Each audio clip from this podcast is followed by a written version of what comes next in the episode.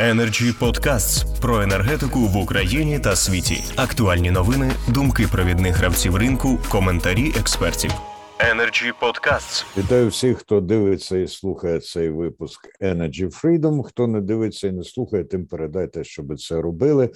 Тому що у нас тут завжди дуже фахові і зацікавлені люди, і я радий бачити, що сьогодні у нас знову чимало людей, які висловлять свою поважну думку про тему, яку ми сьогодні обговорюємо. А тема така: ринок балансування газу, європейський досвід і українські реалії.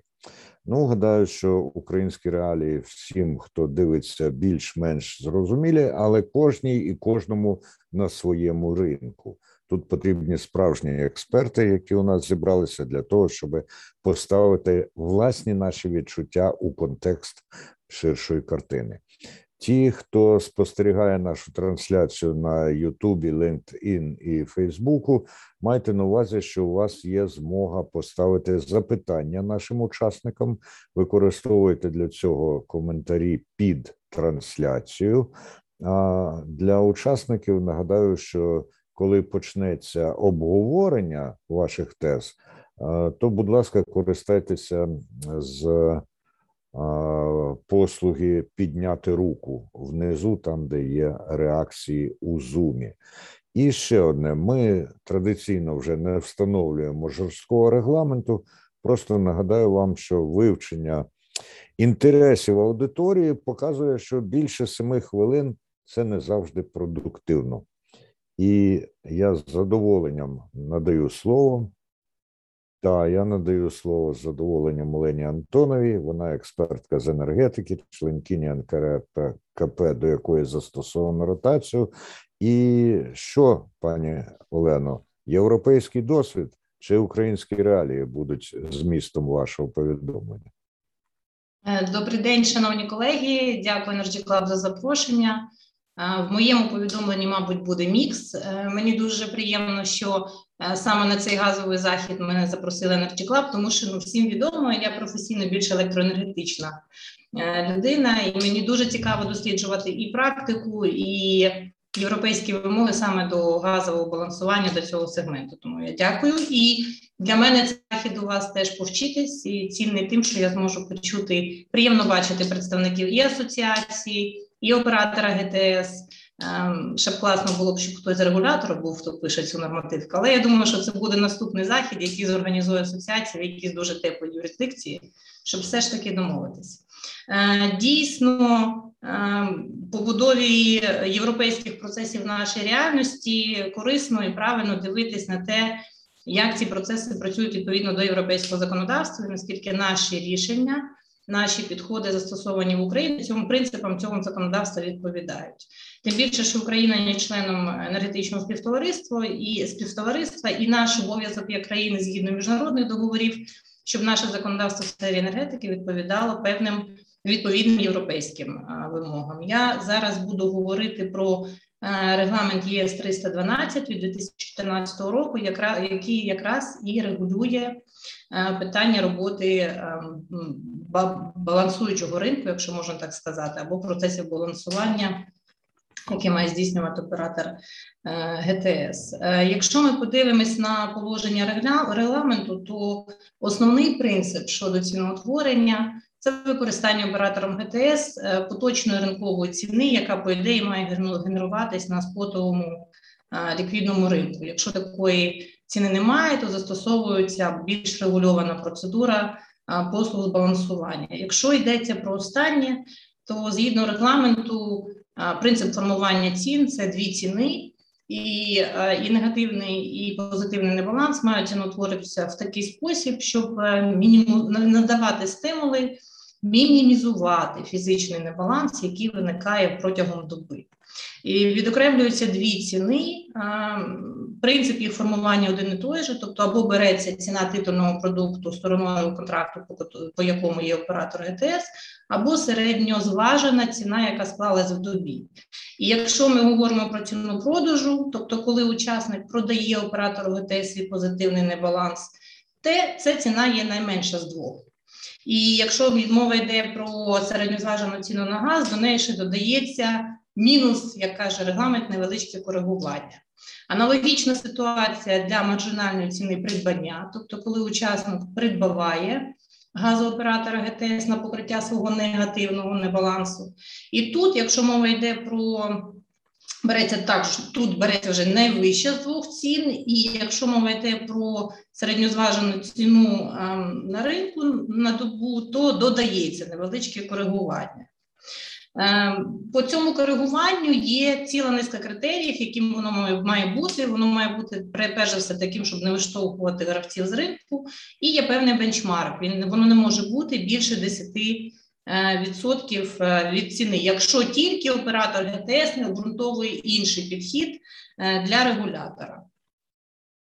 Якщо взагалі порівняти цей принцип ціноутворення на небаланси з тим підходом, який застосовується на Україні в Україні у нас зараз е, по останніх змінах, то в принципі е, він регламенту відповідає по своєму підходу. Дві різні ціни, вони різно спрямовані і стимулюють до тих самих е, результатів, яких в принципі вимагає регламент.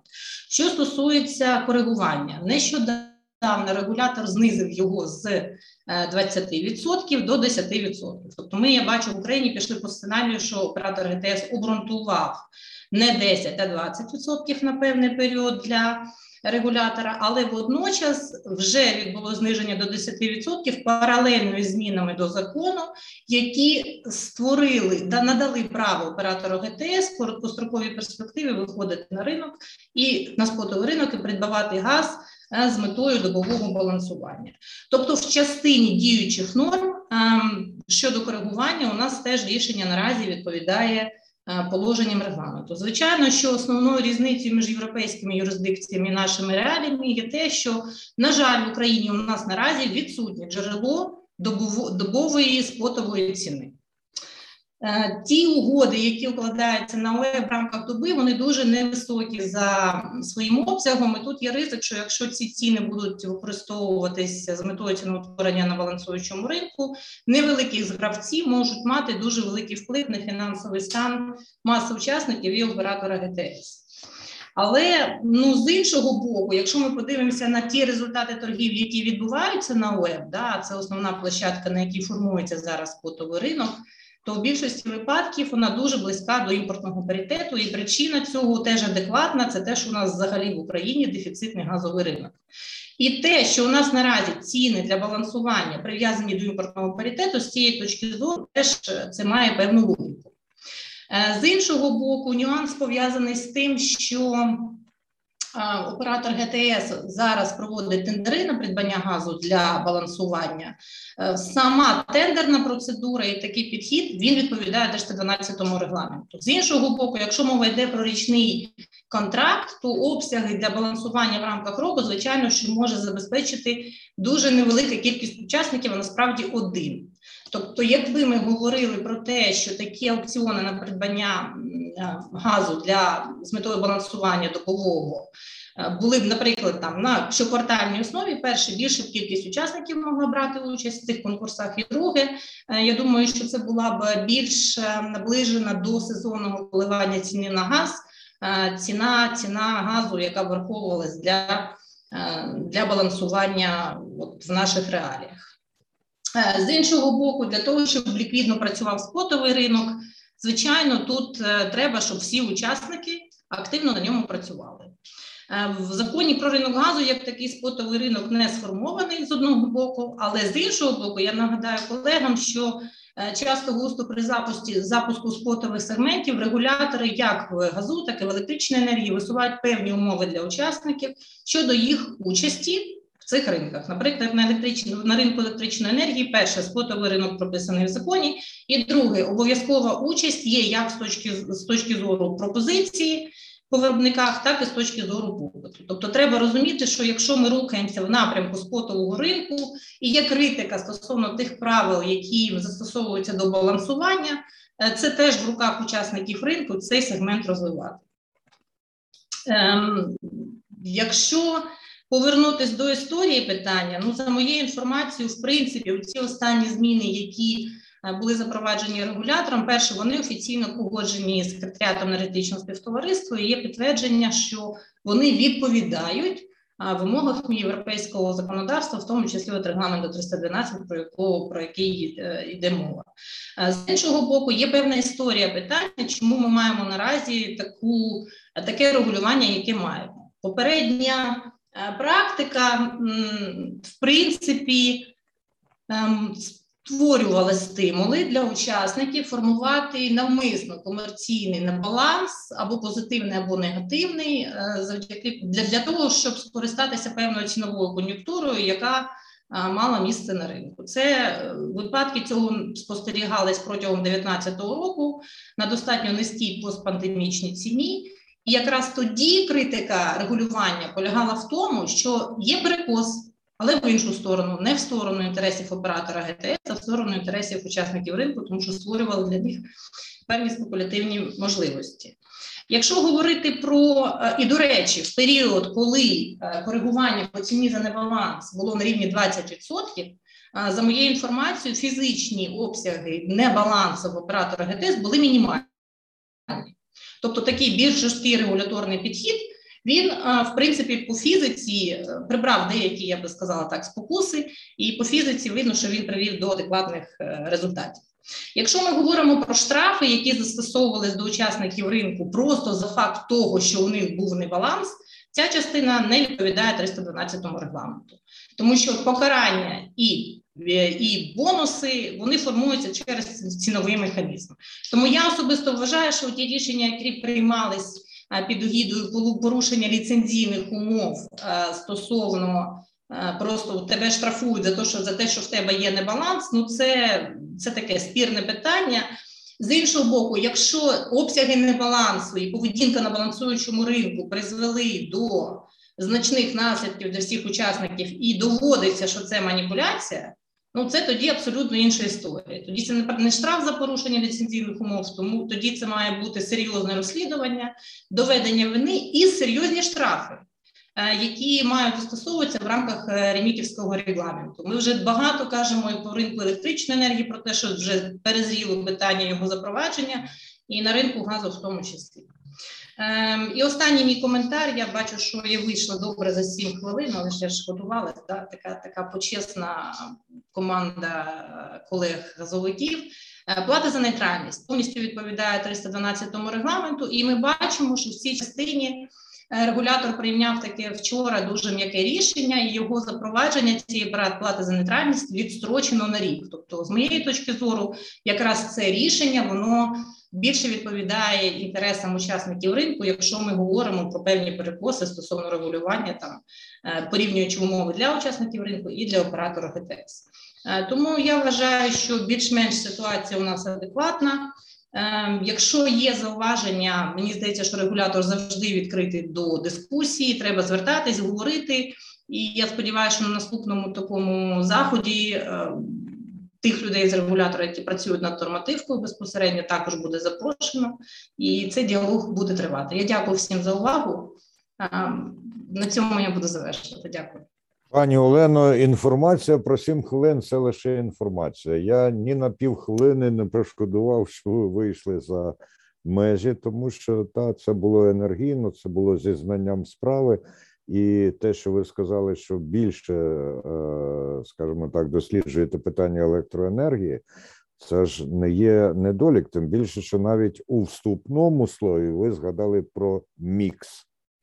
Ну, а щодо регуляторів, то знаєте, воно ж е, запросити це не означає, що отримати. І ми запрошували е, представників НКРКП. От, але там якісь оргмоменти, ніхто не зміг, але тему будемо обговорювати, обов'язково залучимо. Ми також запрошували Майкла Гросмана, він директор там був від Partners, а він теж не зміг, передавав, що тема цікавить. А ми зараз переходимо до дальшого обговорення, і я запрошую до слова Андрія Мезовця. Він президент Асоціації газові трейдери України. Будь ласка. Е, вітаю усіх учасників, усіх глядачів. Дякую за можливість висловитися на цю тему. Е, Насправді питання напевно розпочалося з самого е, впровадження добового балансування, оскільки е, частково ми ринок посунули вперед і е, семимильними кроками перейшли до європейських принципів, а частково ми десь залишилися в радянському союзі, ще навіть напевно, зважаючи на ті обставини, які також згадував попередній доповідач пані Олена, відповідно до того, хто карає, хто милує. Тому що е, з одного боку в нас ринкові відносини між оператором і учасниками ринку, причому вони якраз однобоко е, в нинішньому е, світлі виглядають. А з іншого боку, в нас є регулятор, який за те, що учасники ринку не е, намагаються ще е, чинити спротив таким діям, ще й карає з іншого боку за це учасників ринку. Тому я вважаю, що оскільки ми всі е, взаємозалежні один від одного, оскільки при відсутності споживачів оператору ну, фактично не буде що транспортувати це раз. При відсутності постачальників, е, я думаю, споживачі теж не зрадіють такому факту. А ми без оператора теж не можемо нічого робити. Єдиний нюанс: постачальників дуже багато, а оператор у нас один. І, на жаль, мені здається, що е, антимонопольний комітет у нас е, упускає дуже гарну можливість завітати до наших перемовин, до наших зустрічей і послухати думки сторін як оператора, так і учасників ринку стосовно того, що все-таки відбувається. Це один момент. Другий момент. Е, можливо, ці всі історії могли би е, пройти набагато легше для всіх учасників, як оператора, так постачальників, так і споживачів, якби не е, шаленими темпами зростаюча ціна в 2021 році. Е, тому що одна справа, коли небаланси сягають там декількох сотень гривень, інша справа, коли ну от я дивлюсь зараз на платформу оператора ГТС, 6 і 7, скажімо, жовтня, різниця між мінімальною ціною і максимальною е, сягала більше 20 тисяч гривень за тисячу кубічних метрів. Ем, за таких умов нормальною робота будь-якого постачальника бути просто не може апріорі. І е, мені здається, що баланс е, взаємовідносин е, в цьому трикутнику оператор, постачальник і регулятор він дуже сильно змістився в сторону оператора. Е, причини, ну Мені важко на це щось відповісти. Дочекаємося, таки, що скаже представник е, оператора, тому що я вважаю, що е, ситуація, е, в якій ми знаходимося зараз, тобто, коли один з учасників ринку надає послуги балансування і має постійно свій прибуток з того, що він балансує оператора, не є припустимою. Мені не зовсім зрозуміло все таки е, небажання оператора ГТС повноцінно виходити і користуватися біржовими механізмами. Мені здається, особливо це було б доцільно в моменти е, досить різкого зростання ціни, які відбувалися і позавчора, скажімо, і ми пам'ятаємо і жовтень місяць. Е, в цьому разі і у будь-якого постачальника і аналогічного оператора будуть можливості і продати цей газ, і його придбати. Тому оце вперте небажання виходити і займатися дійсно тим, що має, чим має займатися е, оператор ГТС, а саме комерційним балансуванням. Мені здається, це теж е, є проблема. Е, ну, самий простий варіант віддати це на аутсорс, як зараз робиться, і перекласти ці додаткові витрати на плечі де-факто споживачів. Але мені здається, що це неправильний підхід. Він веде банально до того, що е, ціна газу для споживачів просто зростає. Аналогічно, е, ну тобто пропорційно до тих небалансів, які виставляються оператором на постачальників. Ми всі прекрасно розуміємо, до чого це призводить. Якщо ми говоримо про той же 20-й рік, за е, аномально низьких, напевно, цін, я так скажу, на газ оператор отримав дохід в 6, е, перепрошую, 4 мільярди гривень від послуг балансування. То ми можемо тільки уявити, якими ці доходи будуть у 2021 році, коли ціна зросла е, ну, в середньому, ну, напевно, разів 5. Я думаю, що менше 10 мільярдів гривень оператор ну, не отримає це в будь-якому разі. Це кошти, які могли б залишитися у споживачів і працювати для того, щоб ну, залишитись в економіці. А так ми їх просто забираючи в споживачів, передаємо оператору. Потім Кабмін приймає рішення про те, що оператор має поділитися з Нафтогазом. і, Відповідно, в нас е, де-факто перехресне субсидіювання. Е, населення через те, що забираються кошти у е, споживачів промислового сектору.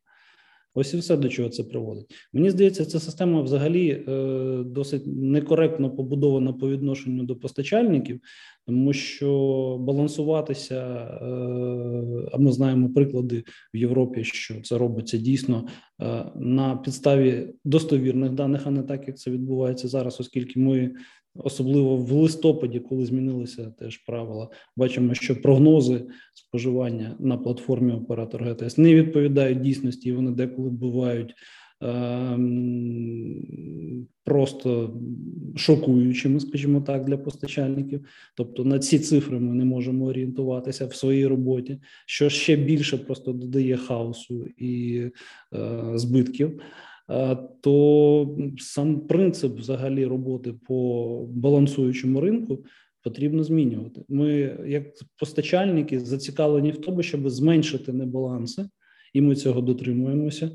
По-перше, по-друге, комерційні постачальники практично ніколи нічого не винні оператору в грошових коштах за ті навіть небаланси, які створюються е, негативні. Це друге. І третє, е, якщо ми будемо спільно виробляти механізми для того, щоб ці небаланси звести до нуля, можливо, дійсно е, даючи можливість е, відкоригувати їх до нульових значень наступної доби, а не грати, як кажуть, у нас зараз в казино, просто-напросто не розуміючи, які обсяги ти дійсно подав споживачам.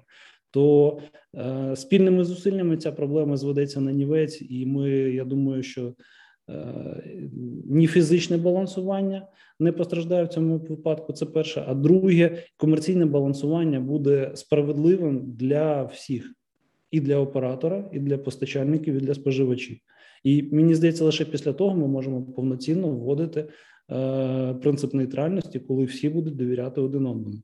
А не так, як зараз ми всі сидимо, кожен, вибачте, в своїй пісочниці і намагаємося відстоювати свої інтереси окремо це не є конструктивним шляхом. На жаль. Е, плюс ще один момент. Е, якщо брати небаланси е, кінця весни і літа 2020 року, позитивні, дуже великі, перепрошую, дуже великі негативні небаланси, які сягали там, по-моєму, близько мільярда кубів, за словами оператора то вирішення проблеми в минулому році е, з боку оператора і регулятор підтримав це було збільшення штрафних санкцій. Але питання в іншому: а на підставі чого створювалися ті негативні небаланси, і які законодавчі зміни дозволили оператору ГТС е, припинити такі, ну як на їхню думку, зловживання? А я вам дам відповідь: а змін таких взагалі не було. Тоді виникає питання: а чому ці дії оператора не знайшли е, перевірки з боку регулятора? А чому ці дії е, афішуються лише як е, дії постачальників, які доводили оператора до таких негативних небалансів? Ці питання залишаються без відповіді до цього часу. На жаль. І винуватити у всьому постачальників це, звичайно, саме проста е, і саме просте рішення. Але чи буде це е, вести до збільшення довіри між учасниками ринку? Я сумніваюся. Наразі у мене все. Дякую. Дякую, пане Андрію. Як завжди, навіть на тлі найдраматичніших подій і явищ, Андрій Мезовець зберігає спокійний тон, що, до речі, вселяє надію в те, що наполеглива робота вона дає плоди. І я гадаю, що представник оператора ГТС потім відгукнеться на дещо, що сказав пан Мезовець, але це буде трошки згодом. Доброго дня. Дякую за можливість бути на вашому заході. Дякую за запрошення. Наскільки я розумію, всі очікують не так якоїсь презентації або ж інформації про дії оператора ГТС як відповіді на поставлені питання. Загалом я хотів розпочати свою доповідь з того, що в Україні транспоновано європейське законодавство, яке врегульовує балансування в газотранспортній системі, і впровадження добового балансування має свою фінальну мету і е, остаточний захід це впровадження нейтральності балансування. Але ті неоплачувані відбори, які існують зараз на ринку природного газу, не дозволяють це зробити, і рішення регулятора, яке коментувала пані Антонова, є цілком виправдане, обґрунтоване і те, яке відповідає вимогам і сучасних обставин, і інтересів ринку природного газу. Е, тоді стоїть питання: а що ж в нашій державі пішло не так, і чому ті кращі бізнес-практики, які існують в Європі, вони чомусь не мають місця? І як сказав попередній е, спікер, е, який шукає справедливість, але, на жаль, драматично перекручує факти і вириває їх з контексту. Е, напевно, справедливість треба шукати перш за все в своїх діях, а не в комерційному інтересі. В мене складається враження, що ми не зовсім до кінця розуміємо, а що ж таке європейська практика балансування газотранспортної системи. Е, на жаль, мені прийдеться сказати, що балансування газотранспортної системи поділяється на фізичне і комерційне. І ось той аспект, який чогось всі говорять, що оператор ГТС повинен виходити на ринок і всіх купляти газ або всім продавати газ. Чогось не розуміють, що це не фізичне балансування газотранспортної системи. Оператор ГТС на виключних засадах відповідає за її діяльність, безпечну експлуатацію і надання замовникам послуг саме послуги транспортування, а не е, те, що оператор ГТС перетворюється на гарантованого покупця чи гарантованого продавця для того, щоб забезпечити комерційний інтерес замовника послуг транспортування. Для чого потрібне фізичне балансування? Для того, щоб тримати газотранспортну систему в лімітах. І в тому випадку, якщо вона є в певних лімітах, оператор ГТС не повинен вживати балансуючих дій, а забезпечує це основний принцип комерційного балансування, який говорить, що замовник послуг транспортування повинен тримати своє портфоліо балансування збалансованим, тобто його подачі і відбори з врахуванням його продаж на віртуальній торговій точці має а, зводитися до нуля. Це забезпечує перш за все його обов'язок, і такий обов'язок кореспондує з тим, що оператор ГТС мінімізує необхідність для того, щоб вживати е, дії з операційного балансування. А далі, говорячи про справедливість, скажіть, будь ласка, а чому замовник не збалансовує своє портфоліо, але при цьому має претензії до оператора з транспортної системи, має претензії стосовно формування маржинальної ціни, її рівня, прив'язки до ринку, стверджує про те, що якщо б ця ціна була ринкова, то були б відсутні економічні стимули не вчиняти небаланс, що на нашу думку взагалі не піддається жодній критиці, тому що е, зведення цін оператора ГТС до ринкових воно фактично нівелює такі економічні механізми. ЦАС. Друге, воно суперечить вимогам як українського національного законодавства, так і європейського з огляду на те, що ціна оператора ГТС навпаки має бути відмінна від ринкової і має стимулювати не вчиняти такі небаланси. Скажіть мені, будь ласка, чи не створені для замовника всі умови для того, щоб збалансовуватися? На мою думку так. Але чи користується цим замовник? Ну тут важко сказати, і цьому напевно є. Е, і чи мають бути певні підтвердження сторони регулятора шляхом перевірки? Скажіть мені, будь ласка, е, коли е, пані Антонова говорить про рішення регулятора, які говорять, в які нібито використовуються як накладення штрафу за вчинення небалансу, та очевидно, ні. І я їх так не оцінюю з огляду на те, що в більшості випадків замовник послуг транспортування це постачальник. І якщо постачальник не подає газ в систему, але при цьому б'є себе в груди і говорить про він про те, що він здійснює велику соціально значиму функцію поставки газу споживачу, ну тоді виникає закономірне питання: а що ж ви постачаєте споживачу, якщо газ в систему ви не подали? Якщо постачання відбувається за рахунок газу оператора ГТС, тобто за рахунок оператора ГТС постачальник забезпечує ліквідність свого бізнес-інтересу, але потім, навіть незважаючи на те, що розрахунок з оператором ГТС здійснюється не передоплатою, як в більшості промислових споживачів, а після оплатою, на жаль, е, не влаштовує ціна формування. Скажіть мені, будь ласка, е, є незалежний ринок, є е, тендерна площадка, на якій оператор ГТС закуповує послуги балансування з огляду на те, що короткострокові стандартизовані продукти не можуть забезпечити мети вчинення балансуючої дії. Хто чи і чи винуватий в цьому оператор ГТС, що замовники не проявляють інтерес прийти і взяти участь в такому тендері. І тільки постфактум, коли виграє один учасник, то лунає критика як в сторону оператора ГТС, так в сторону того учасника, який взяв на себе сміливість, забезпечив можливість надання такої послуги. Скажіть, будь ласка, чому на ринку навіюється думка про те, що оператор ГТС неправильно здійснює балансування за транспортної системи?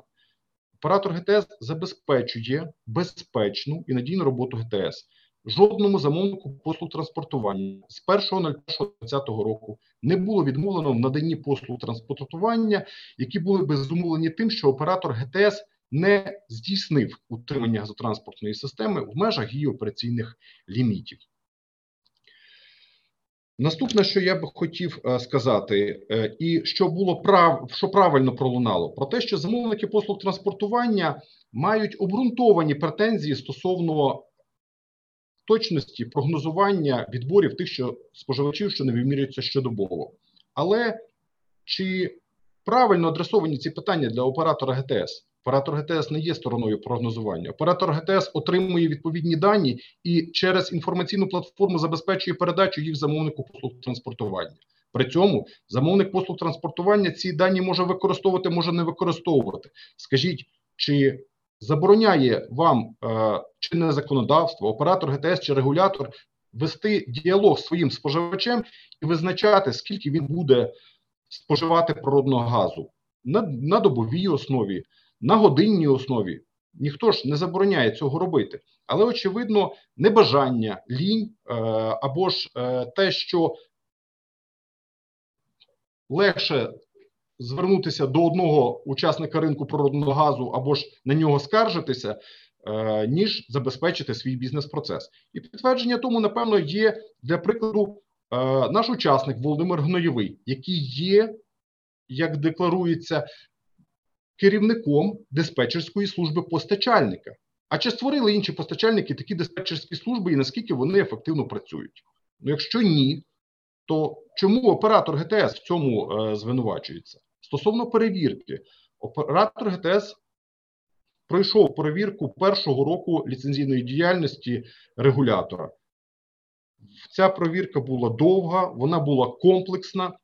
Її е, акт перевірки, як і стосовно здійснення основного виду діяльності, так і стосовно е, формування маржинальних цін є на сайті НКРЄ КП. Результати перевірки публічно були е, розглянуті, і складається враження, що тільки но оператор ГТС доведе те, що він вчиняє свою діяльність відповідно до норм чинного законодавства, як на ринку знов навіюється якась паніка про те, що оператор ГТС щось вчиняє неправильно. Е, я хочу звернути також увагу те, що оператор ГТС виходить на е, біржу і є учасником біржових торгів. Але, е, шановні експерти, ви ж прекрасно розумієте, що участь оператора ГТС в біржових торгах повинно мати якусь ціль і мету. Якщо при купівлі або продажі оператором ГТС природного газу на біржу на біржових торгах на е, певній газовій біржі здійснюється виключно зміна власника природного газу, то запас труби не змінюється відповідно тих. Тієї мети, яка була закладена для вчинення дій з врегулювання добового небалансу, е, перепрошую, балансування газотранспортної системи, її було не досягнено що запас трубі не помінявся, а відповідно балансуюча дія не знайшла свого позитивного результату. Стосовно плати за добовий небаланс і послуг балансування, шановні експерти, немає з моменту введення добового балансування такої послуги оператора ГТС, як балансування.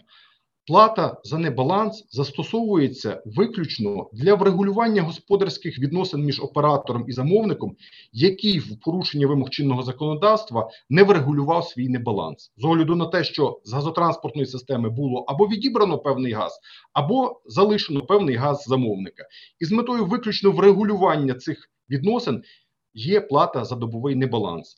А е, продукування думки про те, що оператор ГТС повинен виходити і купляти в замовників послуг транспортування якісь обсяги газу на щоденній основі, чи не купля, чи продавати їх, воно не відповідає вимогам чинного законодавства. Оператор ГТС повинен закуповувати або продукти природного газу короткострокові або послуги балансування виключно для єдиної мети балансування газотранспортної системи. І прошу вас роз, розмежувати і усвідомити, що балансування газотранспортної системи і врегулювання небалансу окремого замовника послуг транспортування це зовсім інші е, вид діяльності, інші відносини і інші правові наслідки.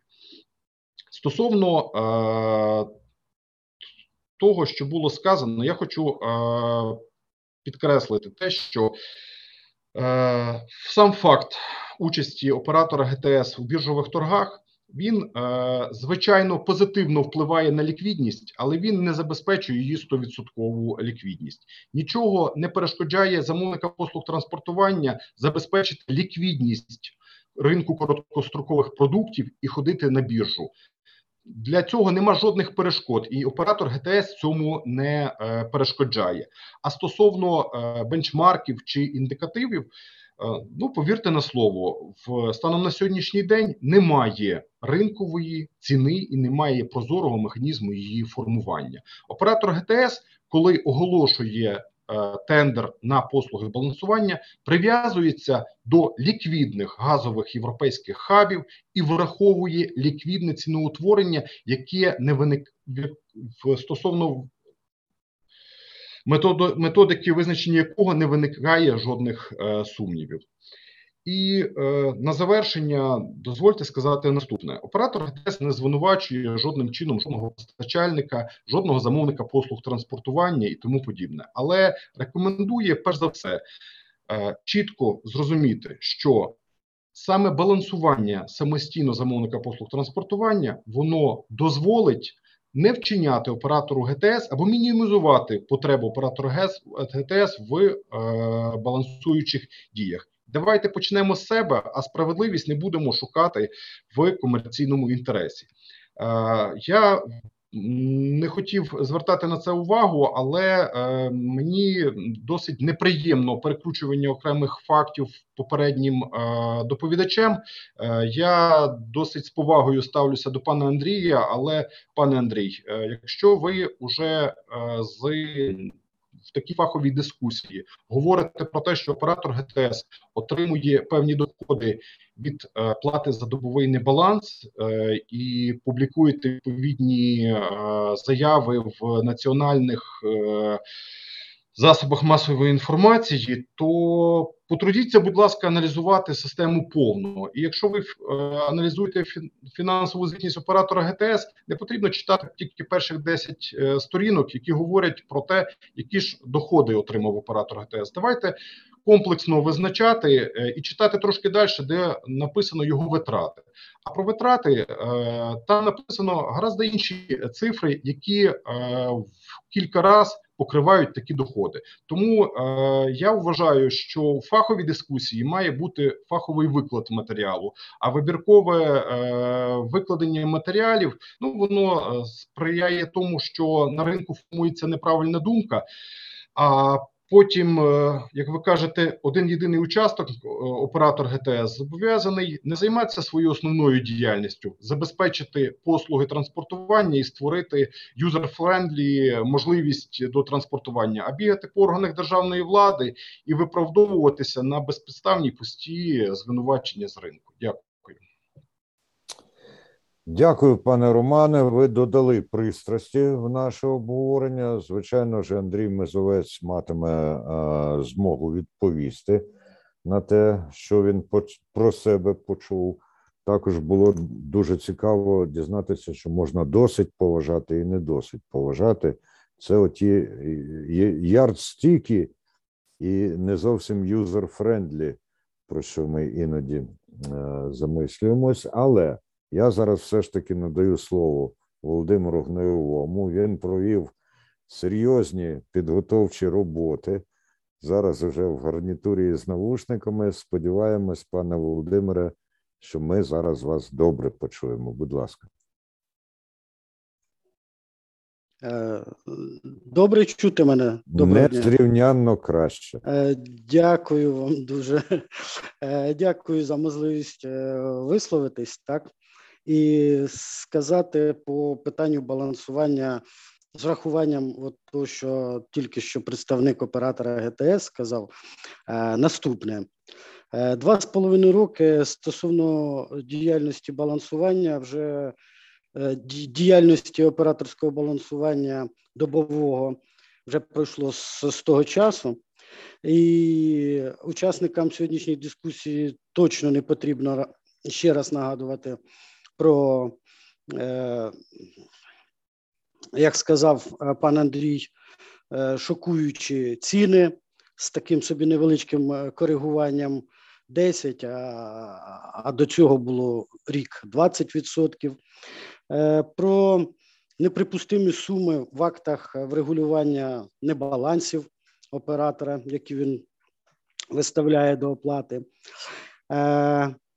Е, я навіть уже не буду говорити про безпідставність е, е, маржинальних цін у лютому, квітні, червні, липні 2021 року. Ну і нарешті про сумніви учасників ринку в реальності вчинення оператором ГТС балансуючих дій, за які він, до речі, отримує значні кошти, про які сказав от пан Андрій. Так?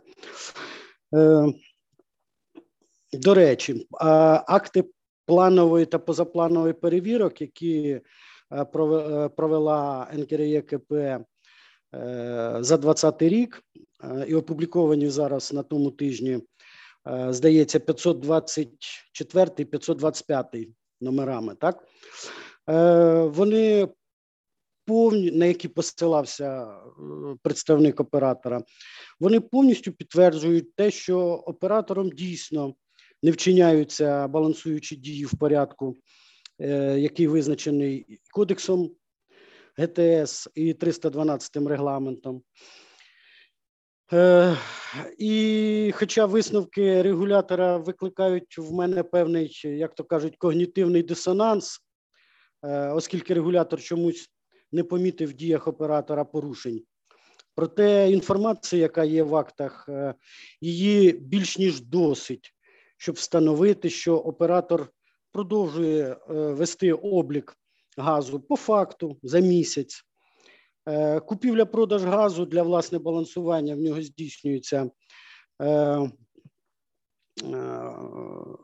разом з газом для ВТВ, тому він фактично купує газ на ВТВ і в загальному потоці потім ці ціни просто використовує для визначення так званих маржинальних цін, які в актах вказує в актах небалансів.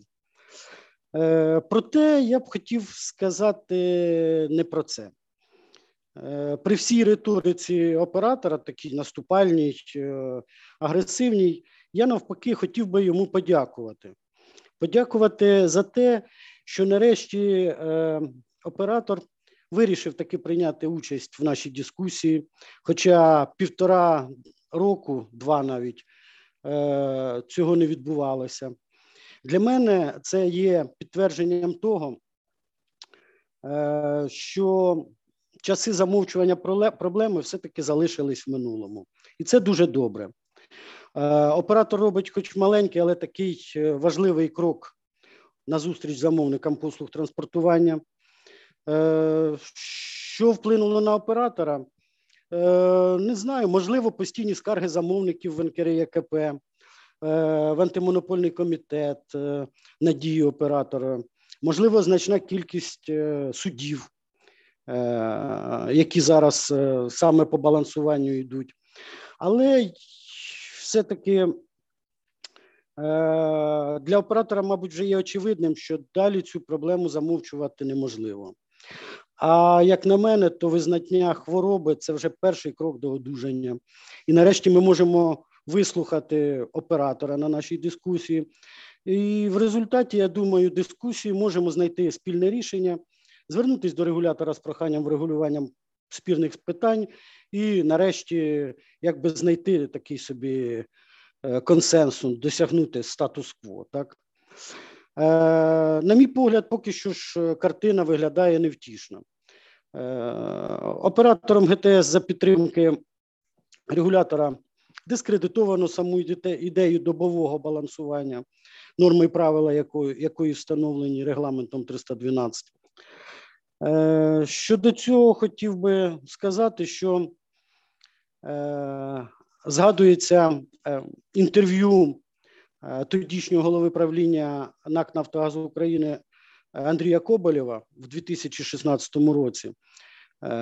І на питання, яке стосувалося його бачення створення в Україні незалежного оператора газотранспортної системи, він відповідав, що оператор за своєю суттю це камінь, на якому стоїть увесь газовий ринок. Якщо цей камінь косо поставити, весь ринок стоятиме косо. Можна доповнити, що е, балансування це наріжний камінь, на якому в значній мірі тримається діяльність оператора. Е, а зараз виглядає так, що наріжний камінь все-таки став для всього ринку е, камнем спотикання, я б так назвав. Підтвердженням цього є перенесення ще на рік плати за нейтральність балансування. Е, а плата за нейтральність балансування це похідна від саме балансування. Тому е, очевидно, що вже другий рік ми пробуємо її запровадити, і все у нас щось не вдається. Е, сподіваюся, що спільними зусиллями нашими замовників оператора і регулятора. Всі проблеми балансування будуть все-таки в кінці кінців регульовані. Е, рух до запровадження в Україні повноцінного ринку буде відновлено. Дякую. Дякую, пане Володимире. Варто було насправді провести додаткові технічні роботи, щоб і виголосити, і почути те, що ви сказали. Е, дуже цікаво те, як після, ну скажімо так, ґрунтовної е, критики, ми все ж таки чуємо сподівання на спільні зусилля. Це так, показово. Ну що ж, шановні, я запрошую до слова Романа Сторожева, президента Асоціації надрокористувачів України. Пане Романе, будь ласка.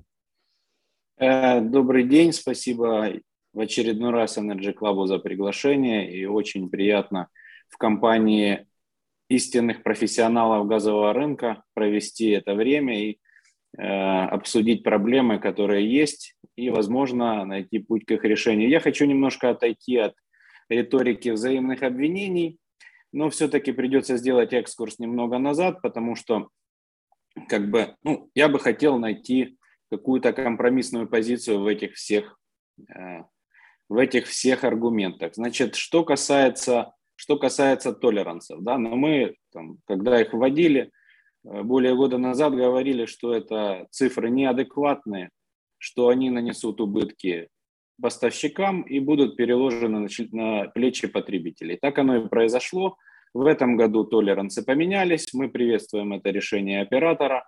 Для этого, чтобы осознать эту ошибку, понадобился год и какое-то количество денег, которые были потрачены на это поставщиками и потребителями. Но все же э, правильное решение позже – это лучше, чем э, неправильное решение навсегда. Поэтому мы приветствуем такое решение оператора, но не все проблемы были реш... Э, регулятора, прошу прощения. Но не все проблемы на данный момент решены. Что же касается формирования маржинальных цен. Хочу еще раз вернуться назад и обозначить, что причиной тем, что поставщики воспользовались газом оператора в те моменты, которые неоднократно описывались в судебных решениях, и до сих пор эти суды продолжаются в решениях регулятора и в претензиях оператора, возникли только потому, что цена. У нас проблема із звуком від пана Сторожева. Я користаюсь цією нагодою, щоб надати слово на півхвилини пані Олені Антонові, яка має нас покинути, але потім пан Сторожев поновить. Хорошо, окей. Пані Олено, якщо ви ще з нами. Колеги, я дуже дякую за дискусію. Жорстка, цікава, конкретна і дякую ще раз Energy за запрошення. Вибачте, маю бігти. Пан Роман, обіцяю вас, інших колег по аудіо дослухати. Вам продуктивної роботи і сподіваюся, що все-таки майбутнє нас є, і ліквідний спотовий ринок запрацює. Тоді ніхто не буде сперечатись про те, яка ціна. Дякую. Дуже дякую, пані Олено. Та бачите, як ми скористалися навіть технічною неполадкою, щоб ще раз почути пані Антонову. Пане Романе, повертаємо вам слово.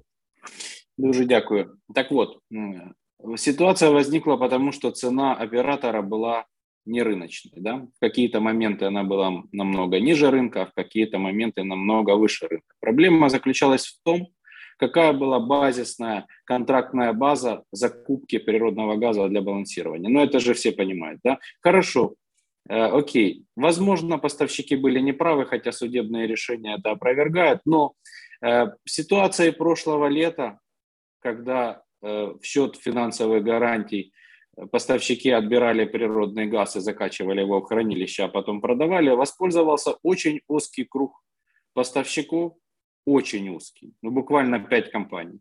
И буквально несколько месяцев оператор вообще не замечал, что происходит, хотя объемы были сумасшедшие, и никаких мер не принимал. А потом, ну, говоря, что это же не запрещено по закону, а потом без каких-либо изменений в законодательстве вдруг прекратил эту практику. Ну, мы же тоже все здесь как, э, как вы говорили, э, фаховые специалисты, поэтому ну, давайте не будем уже друг другу рассказывать, как, как, как поставщики э, скористались там чем-то. Тут еще неизвестно, кто чем воспользовался. Это второе. Третье.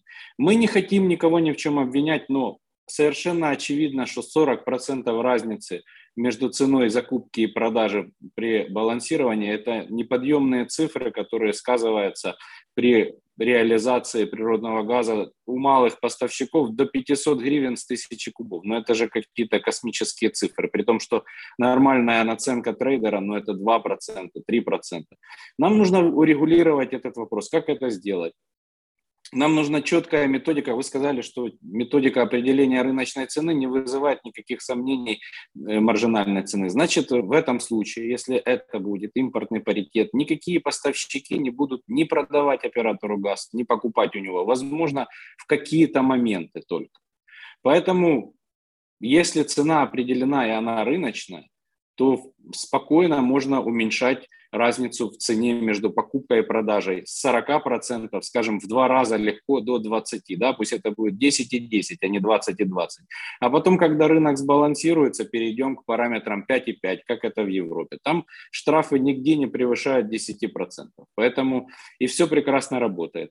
Что же касается платы за нейтральность, да, абсолютно, абсолютно логичное решение ее перенести, потому что э, мы понимаем, что как мы говорим с точки зрения поставщиков, да, мы видим, что оператор, во-первых, мы не понимаем методику, методику расчета платы за нейтральность. Она нигде не опубликована.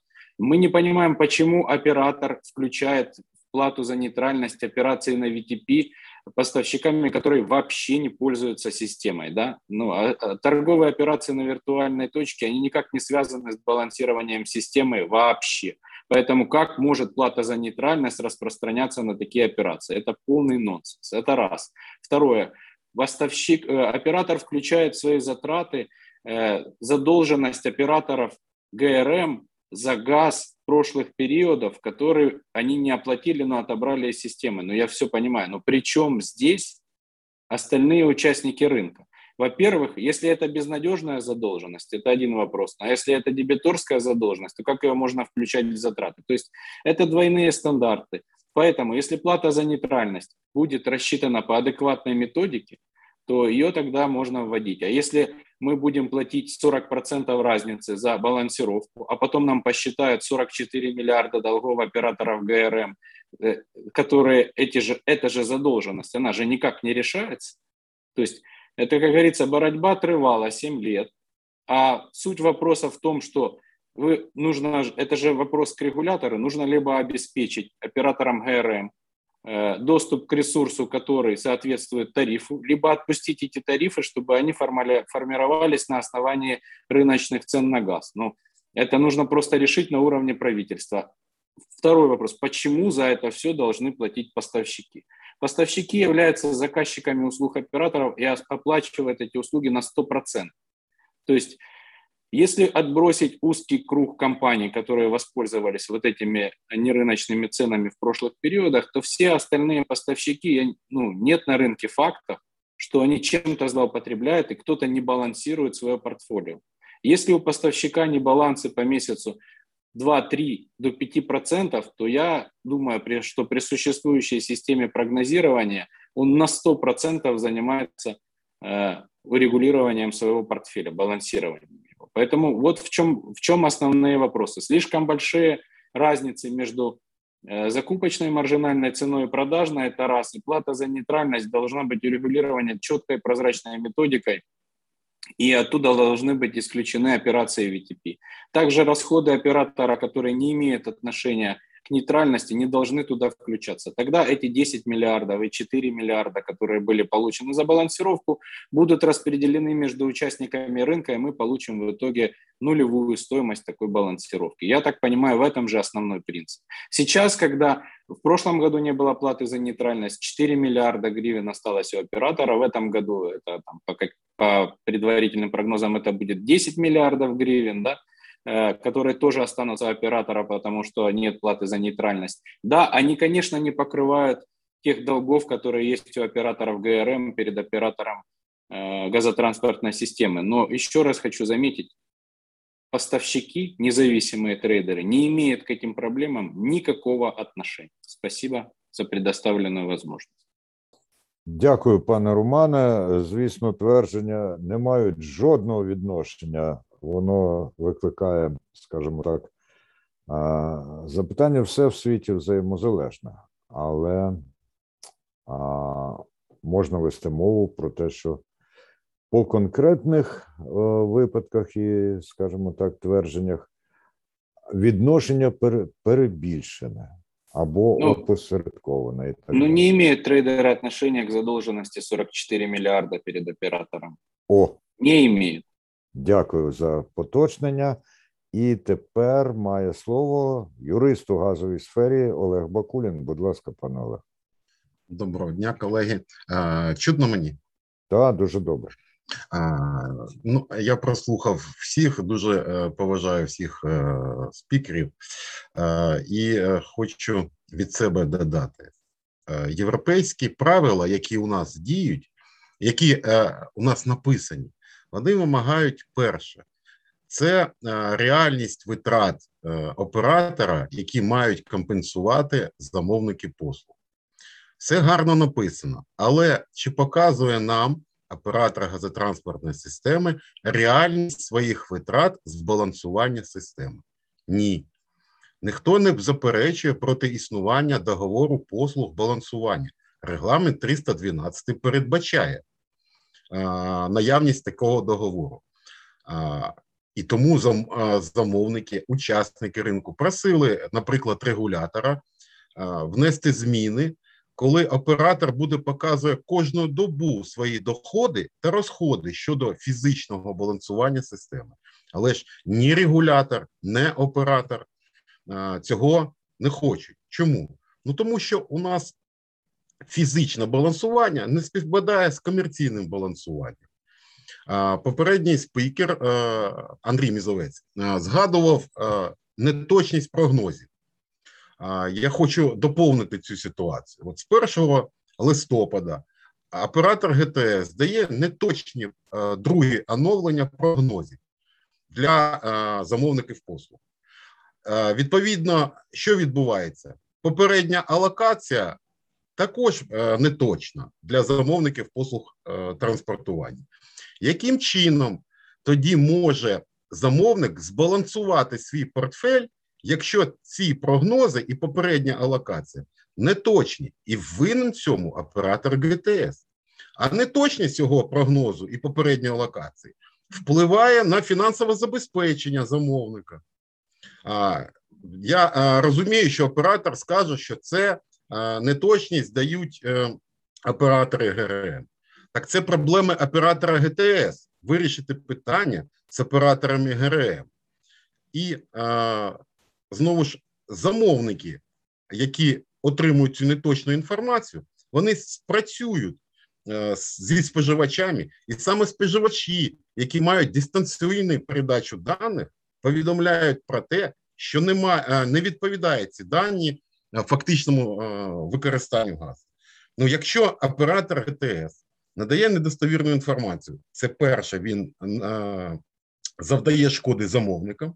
А по-друге, оператор ГТС сам не розуміє, яке фактично споживання в країні у відповідну добу. І наступне питання: так тоді, яким чином оператор ГТС фізично балансує систему, якщо він не розуміє, скільки споживачів спожив. І ми виходимо на те, на ту тезу, яку казав Володимир Гнаєвий, е, що ми балансуємося по результатам місяця, а не по результатам доби. І це дійсно так, тому що в кодексі ГТС у нас написано остаточна алокація в кінці місяця. От ми маємо наслідки впровадження добового балансування. Європейський регламент, наше законодавство, все написано гарно. Проблема в одному: в у виконанні цього законодавства. Згадували регулятора. Ну, 99% вини, що відбувається в сфері балансування і на ринку газу, це вина регулятора, який не спроможний обґрунтувати ну, навіть жодне своє рішення. Змінили толеранси на 20%. Чи було обґрунтування? Ні, так до регулятора ми не достучалися і не з'ясували, яке обґрунтування. Ну, е, знизив до 10%. Ну, дякуємо е, регулятору. Е, дійсно таке, така норма є. Тоді виникає питання: а чому було 20%? Що змінилося? 10, 20? 10, безумовно, краще для ринку. Там написано порядок дій в цьому договорі. Покажіть, які дії безпосередньо вчинив виконавець послуги. Прозоро, відкрито, як це має бути у європейського оператора. Тому, на жаль, е, знову ж повернусь балансування у нас місячне, нормативна база європейська, а живемо ми там десь в 15-му році, в кращому випадку. Дякую, якщо дуже коротко. Energy Podcasts. Дуже дякую, пане Олег. В 15-му році можна ще поточнити якого століття. Ну, але гадаю, що надто глибоко не будемо зариватися, так? І ще у нас приєднується із своєю промовою Олександр Овдієнко, головний експерт з газових питань USAID, проєкт енергетичної безпеки. Пане Олександре, уважно вас слухаємо. Доброго дня, колеги. Ми вже трошки за регламентом, але як пан Андрій сказав, регламенту не існує, все відносно. Да? Тому працюємо далі. Ні, ну він існує, але ж е, як той казав, та що що де зникне, то воно в іншому місці з'явиться. Давайте зараз будемо балансувати регламент. Угу. Так, е, повертаючись да, до теми нашої, скажімо, зустрічі, я б хотів би розпочати все ж таки з точки зору споживача, а саме споживача, якого щоденно балансують, да? тобто, тому що його відбори та невідбори да, призводять до небалансу постачальника, який вже там буде нести відповідні витрати.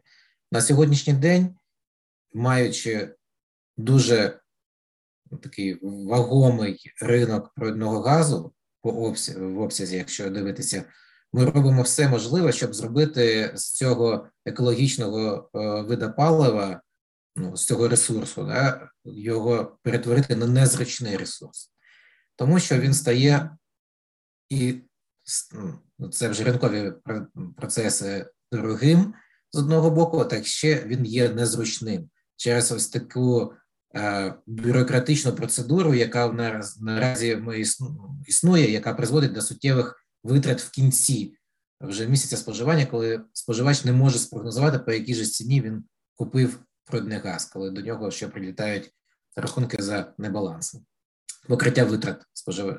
постачальника на баланс.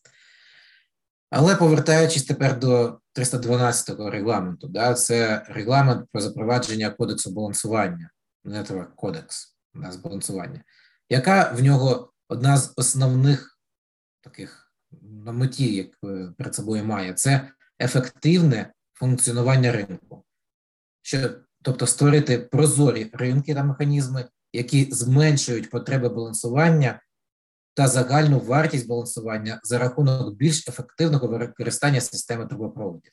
Ось це є квінтесенція, це є сутність цього регламенту. І потім ми можемо, можемо казати, це, це, ну, через які механізми. І одним з таких механізмів є недискримінація, тобто це прозорість механізмів балансування та ринків, для підтримки учасників ринку, да, яка в нас на сьогоднішній день є риторика між, е, скажімо, суб'єктами ринку. Ми чуємо, ми бачимо, щось треба міняти, суттєво міняти. Я дуже дякую енергетичному клубу, що він надає таку можливість і таку площадку е, обговорювати, виносити, і що учасники ринку можуть, скажімо так, оприлюднити свої позиції. І також наразі таким, скажімо, інструментом це є забезпечення нейтралітету оператора для завоювання довіри на ринку. А, тобто нейтральність це не результат, це є лише прояв довіри. Так? Тобто ми свідомо показуємо свої витрати, свої доходи, і ми не хочемо мати не доходів, не витрат, ми просто здійснюємо таку діяльність, несемо таку місію, е, як е, балансування. Тепер е, я переходжу до якого да, що таке балансування? Є фізичне, коли потреба, є потреба або надлишок е, газу в системі, тобто, коли є е, проблема в цілісності газотранспортної системи, потрібно газ чи додати, чи відібрати. Це є таке зване фізичне балансування. Я перепрошую, що я відходжу від, від професійної риторики, да, і переходжу вже на таку людську риторику.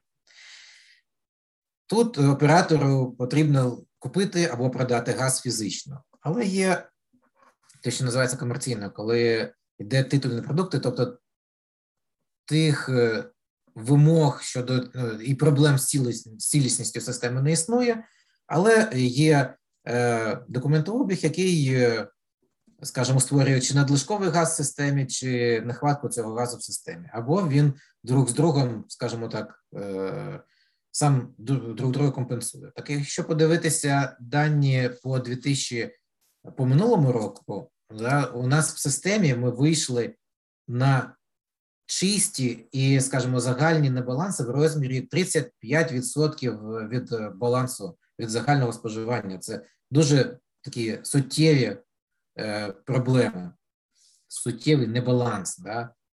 Але якщо вже подивитися результати першого півріччя е, цього року, то навіть загальні небаланси, тобто, якщо додати до е, негативних і позитивні загальні, вони максимально становили 20%. І це дуже проблематично. А якщо від цього ще всього відняти е, небаланси, які були створені через зловживання операторами газорозподільних мереж системою балансування, це є саме зловживання системи балансування. Не може система балансування використовуватися для закупівлі чи не закупівлі природного газу за будь-якими цінами. Тобто, якщо такі чисті відібрати оператор ВРМ, то ми маємо 7% тотальних загальних е, небалансів або 3% чистих. Тобто, взагалі, якщо своєчасно учасники ринку будуть мати е, дані для власного, скажімо, врегулювання небалансів, коли ці дані будуть е, своєчасно та коректно надані учасникам ринку, а також учасники ринку будуть використовувати всі можливі елементи, такі як е, торгові площадки, такі як, е, скажімо так, двосторонні, е, якщо їм більш, скажімо, удобно чи корисно використовувати двосторонні площадки для спілкування, вони можуть самі себе збалансувати. І фізичного, скажімо так, небалансу не буде, і їх його немає. І навіть не буде комерційного небалансу. Лише на рівні 2%. Це дуже такий добрий рівень.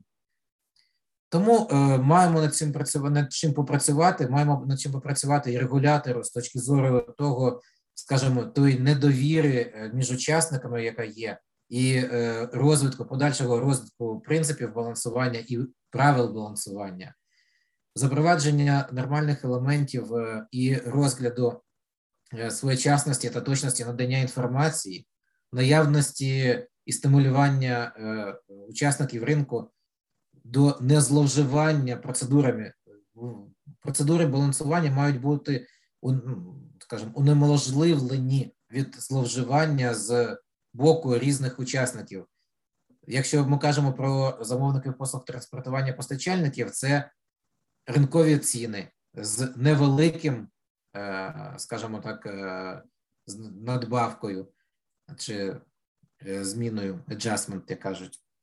Якщо ми кажемо про операторів ГРМ, то неможливо, вони не мають права використовувати балансуючу процедуру для закупівлі замість закупівлі природного газу для потреб, е, а це майже 30% всього газу, який мають закуповувати, і всіх витрат, які мають нести ГРМ, це саме на покриття е, втрат в мережі, і ці втрати треба зменшувати і оперувати.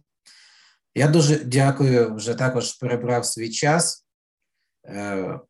Хотів би закликаю всіх учасників ринку знаходити можливість для е, обговорення і таких спільних позицій, і вирішувати ту проблематику, яка є, і надавати регулятору пропозиції, узгоджені пропозиції. Я впевнений, що тоді регулятор зможе приймати більш е, зважені рішення. Дякую за увагу.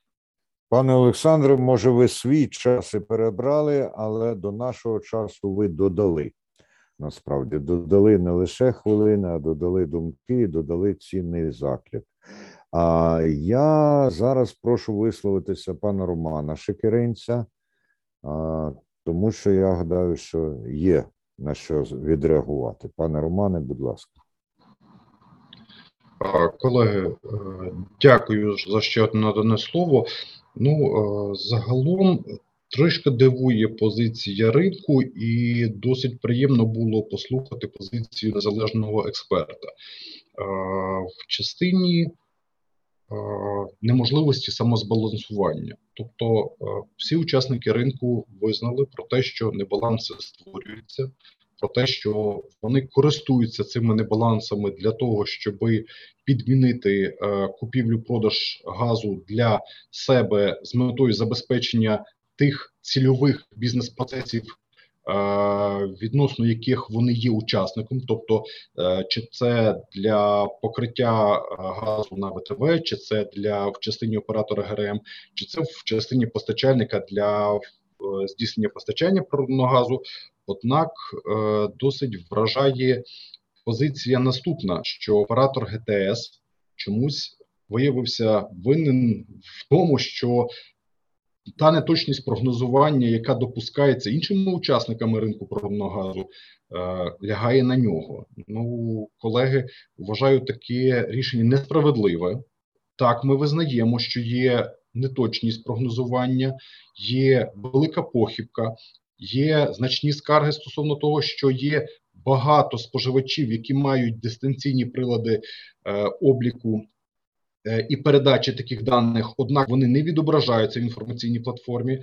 Але давайте тоді, е, якщо ми визнаємо таку позицію і хочемо, як каже Володимир Васильович, вилікуватися від цієї проблеми, давайте не шукати крайнього, а все ж таки вирішувати її по суті.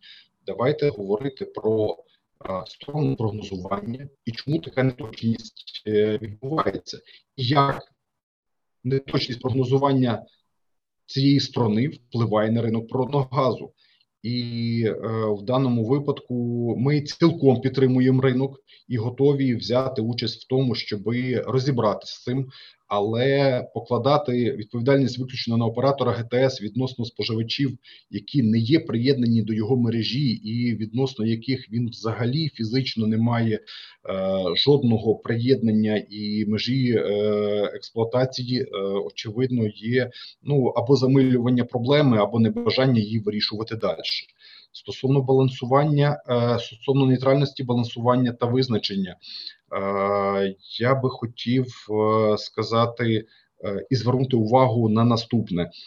Прозвучало те, що оператор ГТС включає в нейтральні в розрахунок нейтральності балансування ті витрати, які були пов'язані у зв'язку з відборами операторів ГРМ, і прозвучали коментарі стосовно доцільності, недоцільності, стосовно того, що такі витрати є, і очевидно, при впровадженні нейтральності балансування їх не можна не враховувати. Так, і ми на цьому теж наголошуємо, але дозвольте запевнити і е, чітко задекларувати всьому ринку наступне: оператор ГТС жодного разу не включав до розрахунку нейтральності балансування ті витрати, які були пов'язані з відборами операторів ГРМ, які не були оплачені оператору ГТС і перевірка цьому е, є підтвердження і довела про те, що оператор ГТС не вчиняв таких е, речей. Е, е, шановні колеги, е, на завершення я б хотів сказати наступне. Е, очевидно, е, так, оператор ГТС є наріжним камнем але оператор ГТС не є суб'єктом ринку, який зобов'язаний е, створити все загальне благо в тому випадку, якщо замовник послуг транспортування не бажає вчинити е, певні дії для е, направлені на виконання чинного законодавства. Я очевидно теж, коли як громадянин проходжу повз е, красивий магазин з шикарною вітриною і з певним дорогим товаром, мені би хотілося його мати, але я розумію, що моя платоспроможність очевидно не дозволяє мені купити цей товар. То скажіть, будь ласка, чому ми, будуючи незалежний е, ринок газу, ринкові відносини на ньому, дозволяємо вчиняти відбори газу? А потім оскаржувати їхні ціни. Хіба ж замовник не знає, яке ціноутворення в оператора ГТС? Хіба ж не опублікував оператор ГТС механізми визначення маржинальної ціни з прив'язкою до європейського хабу? Е, до хабу, е, який е, публікує свої котирування, і кожен учасник може визначити таку ціну і може спрогнозувати, до якого негативного наслідку призведе його дія чи бездіяльність. Тому говорити про те, що оператор ГТС зловживає на балансуванні чи заробляє на цьому. Ну давайте спочатку пошукаємо проблему в собі. А може не варто чинити е, небаланс, або ж перед тим як його вчиняти. Прийняти для себе ті правові наслідки і зрозуміти, що моя дія призведе до відповідного результату, і можливо усвідомлення цього дасть розуміння того, що все ж таки балансування е, у нас е, відображає повністю європейську бізнес-практику, але українські реалії і менталітет чомусь, е, як сказали попередні учасники, залишився в реаліях старого. Старої моделі, коли кожен суб'єкт покладається на те, що оператор ГТС зобов'язаний йому і зобов'язаний вирішити його проблеми в його комерційному інтересі, і у випадку тому, якщо цей комерційний інтерес, на жаль, виходить поза межі е, бізнес-апетиту замовника, породжуються спори. Дякую. Дуже дякую, пане Романе.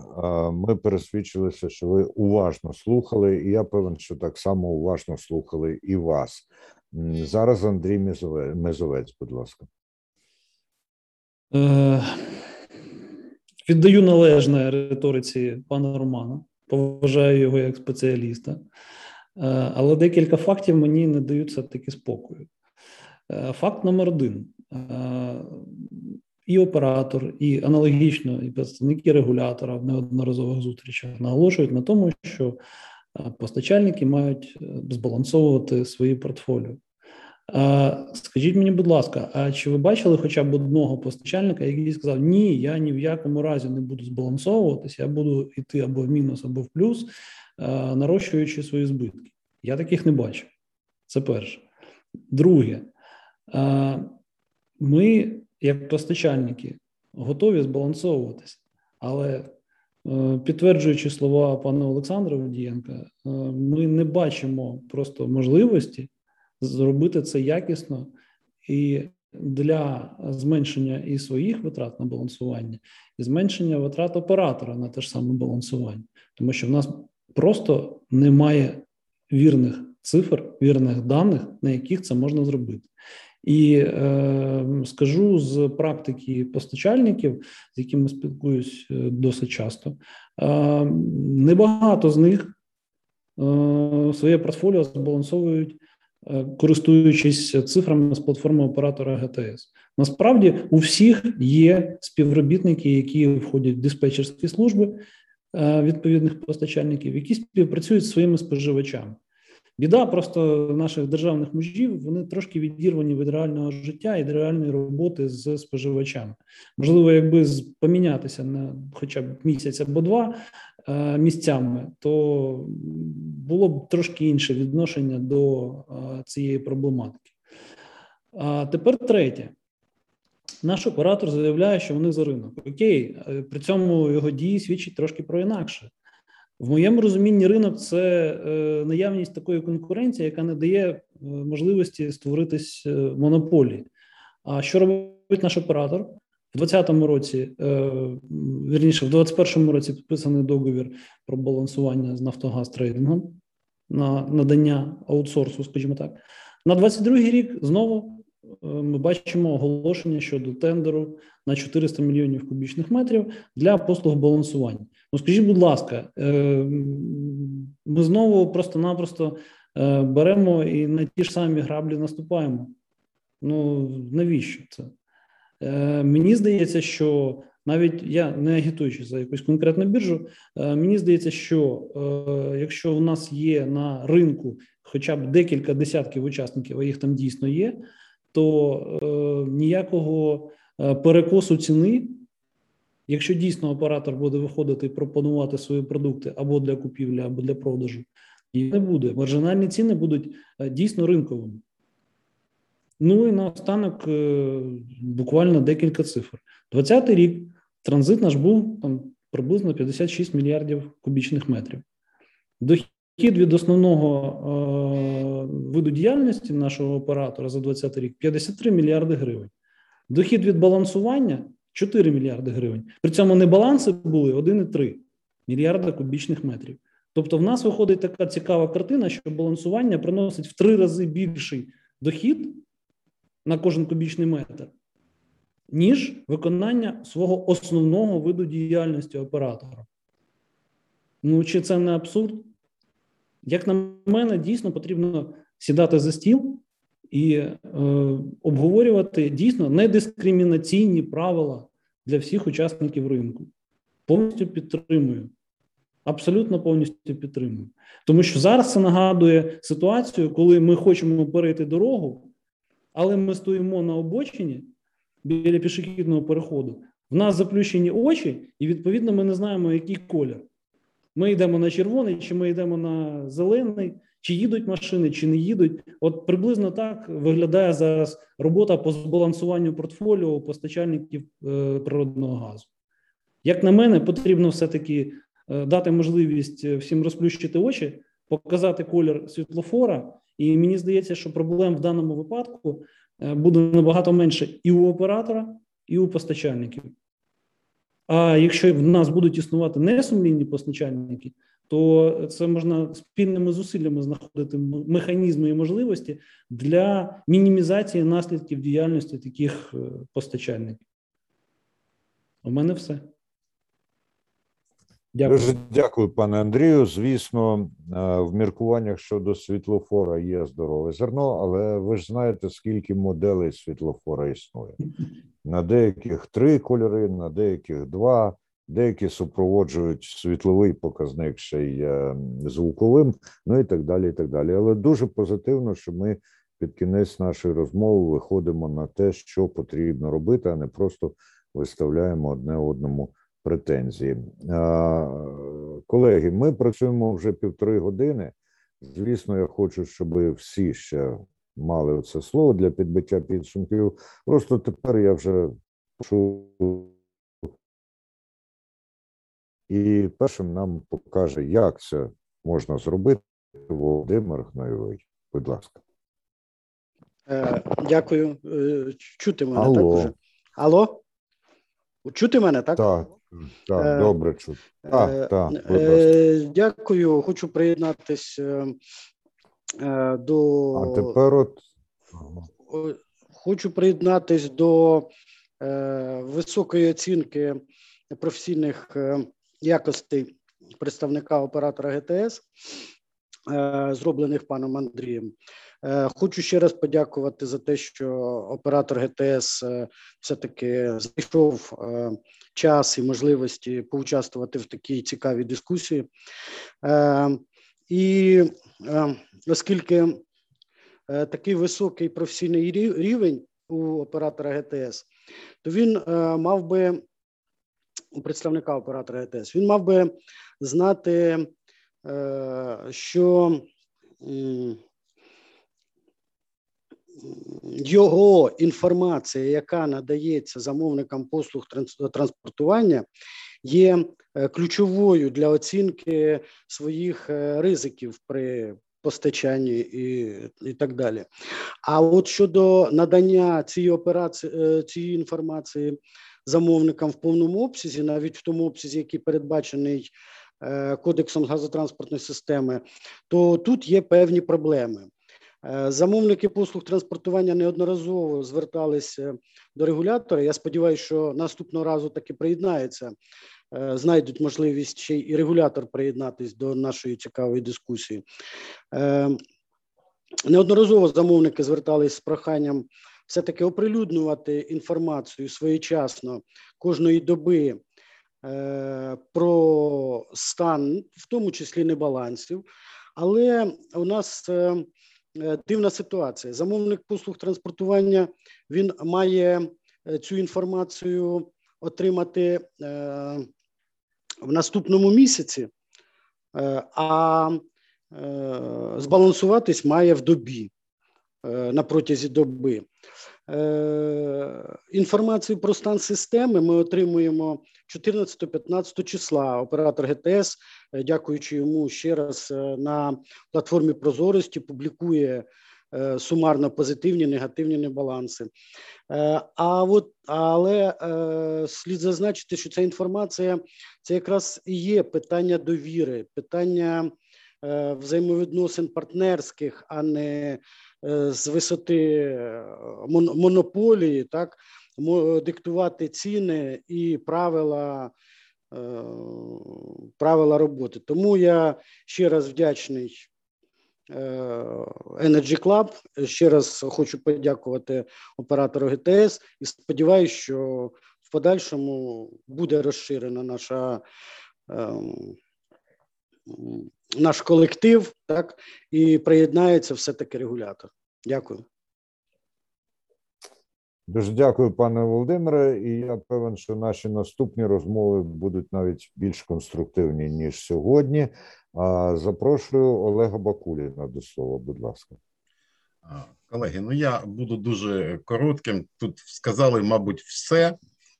Єдине, у мене в першу чергу до оператора ГТС це дотримання кодексу газотранспортної системи. У нас там все чітко написано, відповідає за надання інформації оператор ГТС. Зі свого боку, якщо споживач має повідомляти постачальнику про своє споживання, він повідомляє, а постачальник буде вживати необхідних заходів, щоб врегулювати своє портфоліо балансування. Але чекаємо в першу чергу від оператора ГТС зрозумілих, чітких е, дій по формуванню е, по е, інформації про реальність балансування і про реальність фактичних обсягів, які мають відображатися в інформаційній платформі. Дякую, якщо дуже коротко. Дуже дякую, пане Олег. І Роман Сторожев, будь ласка. А, еще раз спасибо за приглашение. Я уже на ходу. Але на ходу це означає, що ви від нас зараз віддаляєтесь, але наближаєтесь до наступної зустрічі в Energy Club. Ми завжди цінуємо ваш внесок. Дуже дякую, Роман Сторожев. І що ж, Є два варіанти закінчення. Це, звісно, надати слово Олександру Овдієнку, який обов'язково матиме слово, і на цьому поставити Не знаю, слышно ли мене зараз чи ні. Тепер чути, так. А зараз чути мене? Ні? Зараз добре чути. А, ще раз висловлюю глибоку подяку Energy Club за запрошення. Кілька ремарок. Якщо якщо відійти від взаємних е, зауважень, та образ та ще якихось речей, то перед нами стоять декілька конкретних задач. А саме нам потрібно врегулювати е, відсоток відхилення ціни е, від маржинальної ціни, щоб щоб він був підйомний. Також ми повинні бути впевнені, що методика розрахунку цієї ціни є ринковою, що унеможливить будь-які зловживання. А також те, що стосується плати за нейтральність, то за цей рік, е, який у нас є навіть термінування введення плати за нейтральність, ми повинні чітко розробити методику е, розрахунку такої плати, і вона була повинна бути прозорою ринковою, і е, тільки в таких стосунках було буде побудована взаємна довіра між учасниками ринку. Всі питання всім добре відомі. На жаль, що регулятор не з нами сьогодні не працює. Але я думаю, що в регулятора теж є розуміння, які проблеми у учасників ринку, у саме у постачальників незалежних. Дуже дякую ще раз за запрошення. Бачаю за якість з'єднання. А пане Романе, якість з'єднань це, звісно, дуже важливо, але ті тези, які ви зараз висловили, вони набагато важливіші. Ми їх почули, і звичайно, я думаю, що і регулятор а принаймні частково їх почув, бо досліджують і стежать за тим, про що ми говоримо. Будемо, звісно, вдячні вам і за дальшу участь.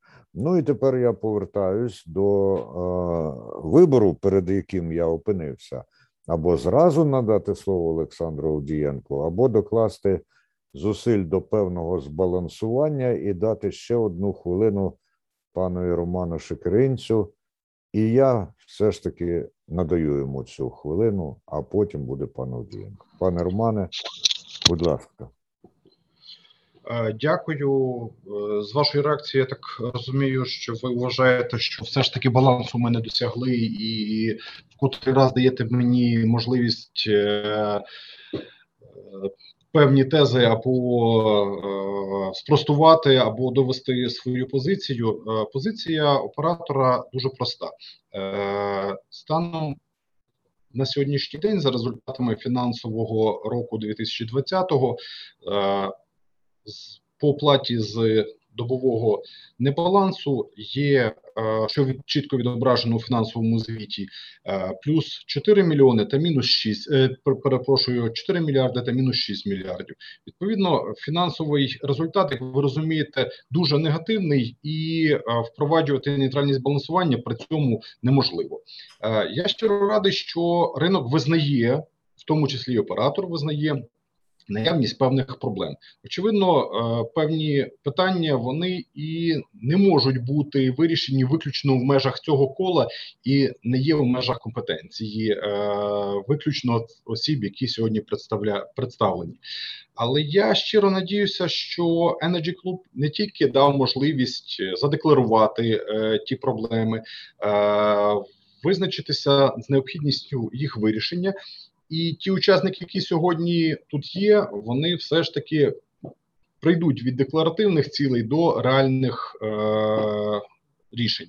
Тому е, з свого боку е, хочу сказати, що оператор ГТС на постійній основі працює з регулятором як в частині звітності, так і в частині. Е, щоденного удосконалення е, нормативно-правової бази, і в частині е, того, щоб е, спростити надання послуг транспортування ринку.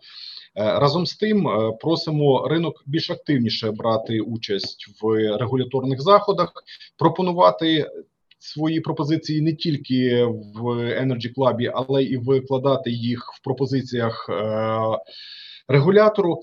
А ті ідеї, які прозвучали, е, також просимо поділитися з нами з вашими напрацюваннями. Ми готові і відкриті до дискусії. Дякую.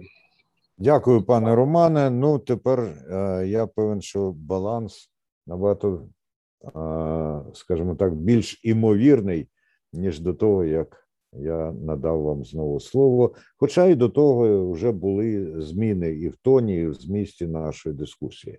Ну і тепер е, надаю слово Олександру Овдієнку, людині, яка так переконливо говорила про потребу пошуку і більше того, знаходження взаєморозуміння. Пане Олександре, остаточна крапка сьогоднішня буде від вас.